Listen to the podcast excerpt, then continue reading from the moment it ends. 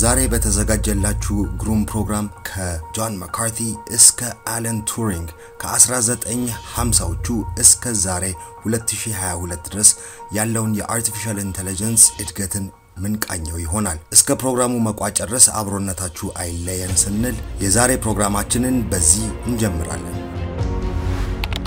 የ artificial intelligence እድገት ከመጀመሪያ ህልሞች እስከ GPT 3 artificial intelligence AI በ1950ዎቹ በፈረንጆቹ አቆጣጠር ከተመሰረቱበት ጊዜ አንስቶ ረጅም መንገድ ተጉዘዋል። ከቀላል ደንብ ተኮር ስራዎች ወደ የላቀ የማሽን መማሪያ ስልት ቀመሮች ተሻሽለዋል። በአንድ ወቅት ለሰው ልጆች ብቻ ናቸው ተብሎ የሚታሰቡ ተግባራትን ማከናወን ይችላሉ። በዚህ ቪዲዮ ውስጥ ስለ AI እና ለዓመታት የእድገት ታሪኩን በጥልቅ እንመረምረዋለን።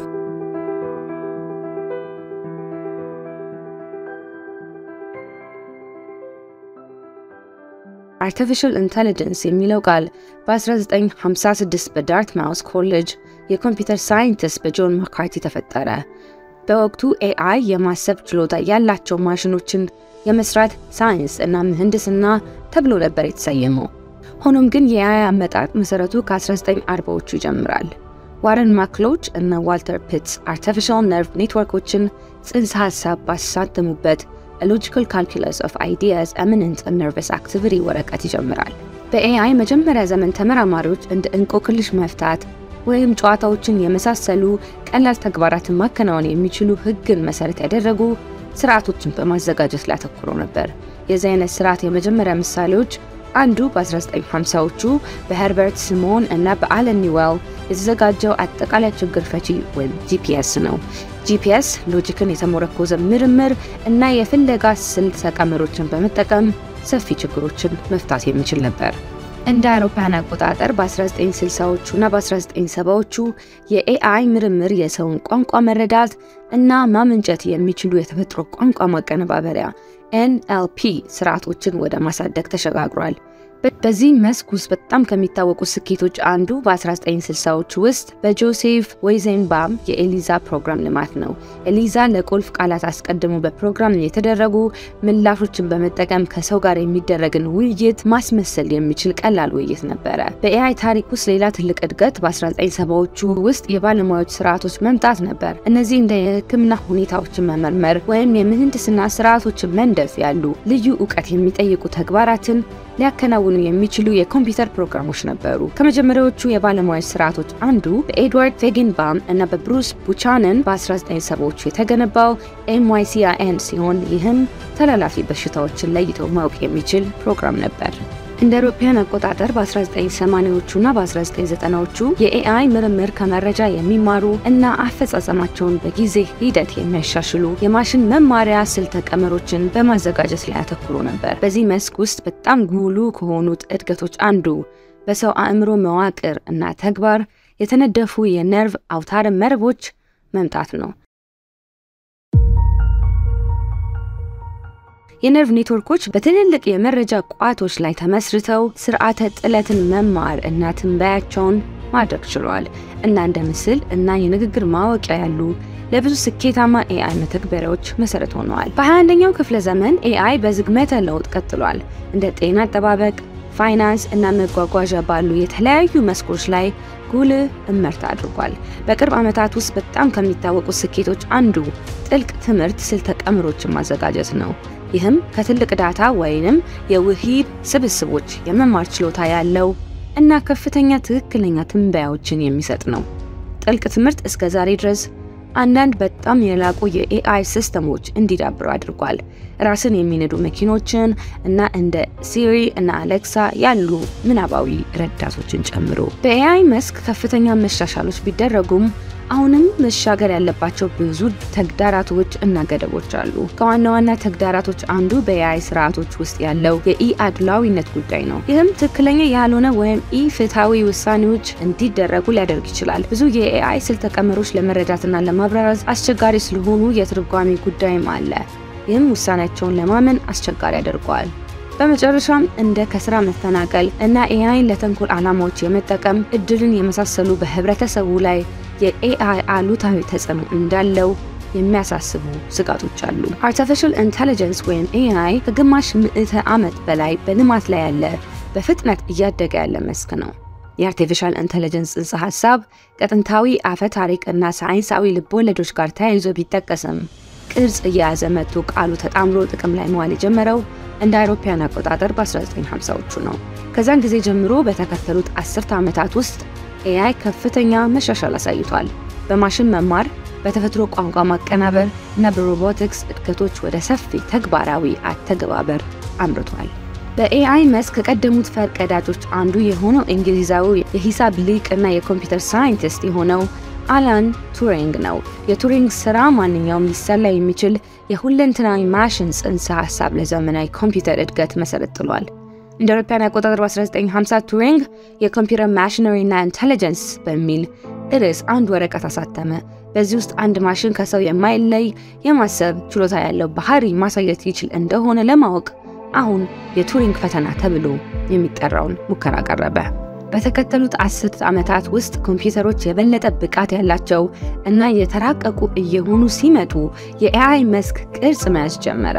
እንደ አውሮፓውያን አቆጣጠር በ1960ዎቹና ሰባዎቹ ተመራማሪዎች የማሽን መማሪያ ስልተ ቀመሮችን እና ቴክኒኮችን በማዘጋጀት ላይ ያተኮሩ ሲሆን ይህም ኮምፒውተሮች ንድፎችን እንዲያውቁ እና በመረጃ ላይ በመመስረት ውሳኔዎችን እንዲወስኑ ማሰልጠን አካቶ ነበር። ይህ በተወሰነ ጎራዎች ውስጥ የሰዎች ባለሙያዎችን የውሳኔ አሰጣጥ ሂደቶችን ለመድገም የተነደፉትን የንግግር ማወቂያን፣ የምስል ማወቂያን እና የባለሙያዎችን ስርዓቶችን ጨምሮ በርካታ AI መተግበሪያዎች እንዲፈጠሩ አድርገዋል። በ AI እድገት ውስጥ ካሉት ቁልፍ ተግዳሮቶች አንዱ የተፈጥሮ ቋንቋ ማቀናበር እና መረዳት መቻል ሲሆን ይህም የሰው ልጆች እርስ በርስ የሚግባቡበት መንገድ ነው።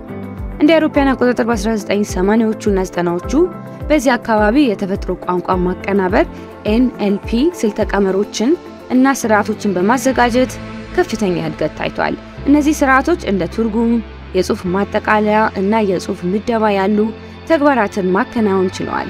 እንዲሁም እንደ Apple Siri እና Amazon Alexa ያሉ ምናባዊ ረዳቶችን ለማዳበር መንገድ ጠርጓል። ከቅርብ ዓመታት ወዲህ በኤአይ መስክ በተለይም በማሽን መማሪያ መስክ እጅግ በጣም ብዙ እድገቶች ታይተዋል። ከዋና ዋና እድገቶቹ አንዱ የጥልቅ ትምህርተ ስልተ ቀመሮችን ማዘጋጀት ሲሆን ይህም ሰው ሰራሽ ነርቭ ኔትወርኮችን በትላልቅ የውሂብ ስብስቦች ላይ ማሰልጠንን ያካትታል። እነዚህ ስልተ ቀመሮች በምስልና በንግግር ማወቂያ ላይ ከፍተኛ እድገትን አስገኝቷል። እንዲሁም የቋንቋ ትርጉምን፣ የተፈጥሮ ቋንቋን ማቀናበር እና እንደ ቼዝ እና ጎ ባሉ የቦርድ ጨዋታዎችን ጨምሮ በሌሎች በርካታ ተግባራት ላይም ተተግብረዋል። ከቅርብ ዓመታት ወዲህ በ AI መስክ ውስጥ በጣም ጉልህ ከሆኑት እድገቶች አንዱ በ OpenAI የተገነቡ የ GPT ተከታታይ የቋንቋ ሞዴሎች መፈጠር ነበር። የመጀመሪያ እትም GPT 1 በ2018 የተለቀቀ ሲሆን በቀደሙት ቃላቶች አውድ ላይ በመመስረት የሚቀጥለውን ቃል በቅደም ተከተል በመተንበይ ሰው የሚመስል ጽሑፍ ማመንጨት ይችላል። ሞዴሉ ከ8 ሚሊዮን በላይ ድረገጾች ባለው የመረጃ ቋት የሰለጠኑ ሲሆን በተለያየ ርዕሰ ጉዳዮች ላይ ወጥ ቅርጽ ያለው ጽሑፍ ማፍለቅ ይችላል። የ GPT አንድ ስኬት በ2019 የተለቀቀውንና የበለጠ ጠንካራ የሆነውን የ GPT two እድገት አስገኘ። GPT two ከ40 ቢሊዮን በላይ ድረገጾች ባለው የመረጃ ቋት የሰለጠነው እና በሰው ልጅ ከተፈጠረው ጽሑፍ ፈጽሞ የማይለይ ጽሑፍ ማመንጨት ችሎ ነበር። ሞዴሉ የቋንቋ ትርጉም ማጠቃለያ እና የጥያቄ መልስን ጨምሮ ሰፊ ተግባራትን ማከናወን ችሏል። በጣም የቅርብ ጊዜው የ GPT ተከታታይ እትም GPT 3 ዋነኛው ነው። በ2020 የተለቀቀው እና እስከ ዛሬ ትልቁና በጣም ሰፊው የቋንቋ ሞዴል ነው። GPT 3 ከ500 ቢሊዮን ቃላት በላይ ባለው የመረጃ ቋት የሰለጠነ እና በተለያዩ ርዕሰ ጉዳዮች ላይ ሰው የሚመስል ጽሑፍ ማመንጨት የሚችል ነው። በ AI እድገት ውስጥ ከመጀመሪያዎቹ ክንውኖች አንዱ የቻት ቦቶች መፈጠር ነው። ቻት ቦቶች የውይይት ወኪሎች በመባልም የሚታወቁት የሰውን ንግግር ለማስመሰል የተነደፉ የኮምፒውተር ፕሮግራሞች ናቸው። መጀመሪያ የተጀመሩት በ1960ዎቹ ከኮምፒውተር ሲስተሞች ጋር የተፈጥሮ ቋንቋን በመጠቀም መስተጋብር ለመፍጠር ነበር። ነገር ግን በዚያን ጊዜ ቻት ቦቶች በአቅማቸው የተገደቡ እና ትንሽ ቁጥር ያላቸው ቅድመ የተገለጹ ትዕዛዞችን ብቻ ነበር ማስተናገድ የሚችሉት። እንደ አውሮፓውያን አቆጣጠር በ1990ዎቹ ውስጥ ቻት ቦቶች በተፈጥሮ ቋንቋ ማቀናበሪያ ወይም NLP ስልተ ቀመሮች እድገት የበለጠ መሻሻል ጀመሩ። ስልተ ቀመሮች ቻትቦቶች ይበልጥ ውስብስብ ጥያቄዎችን እና ትዕዛዞችን እንዲረዱና ምላሽ እንዲሰጡ አስችሏቸው ነበር። ይህ ቻትቦቶች የሰው ልጅ ንግግሮች ይበልጥ ተፈጥሯዊ በሆነ መንገድ እንዲረዱ እና ምላሽ እንዲሰጡ ስለሚያደርግ በ AI እድገት ውስጥ ትልቅ ምዕራፍ ነበር።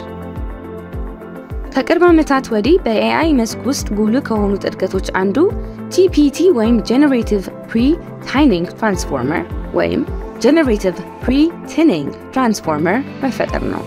GPT በ OpenAI የተሰራ የማሽን መማሪያ ሞዴል ሲሆን ይህም ሰው መሰል ጽሑፍ ለማመንጨት ታስቦ ነው።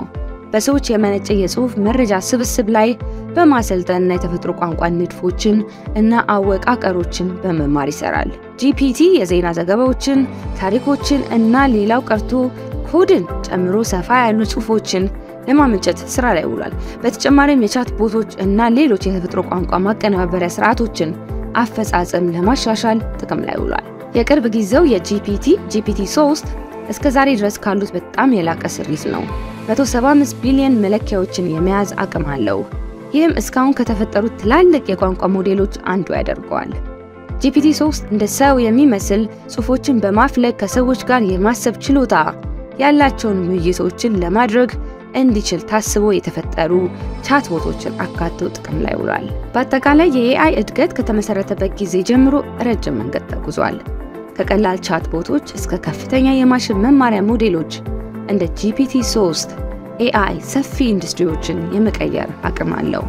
የ AI ቴክኖሎጂ እድገቱን ቀጥሎ በመስኩ ላይ የበለጠ አስደናቂ እድገቶችን ለማየት እንጠብቃለን።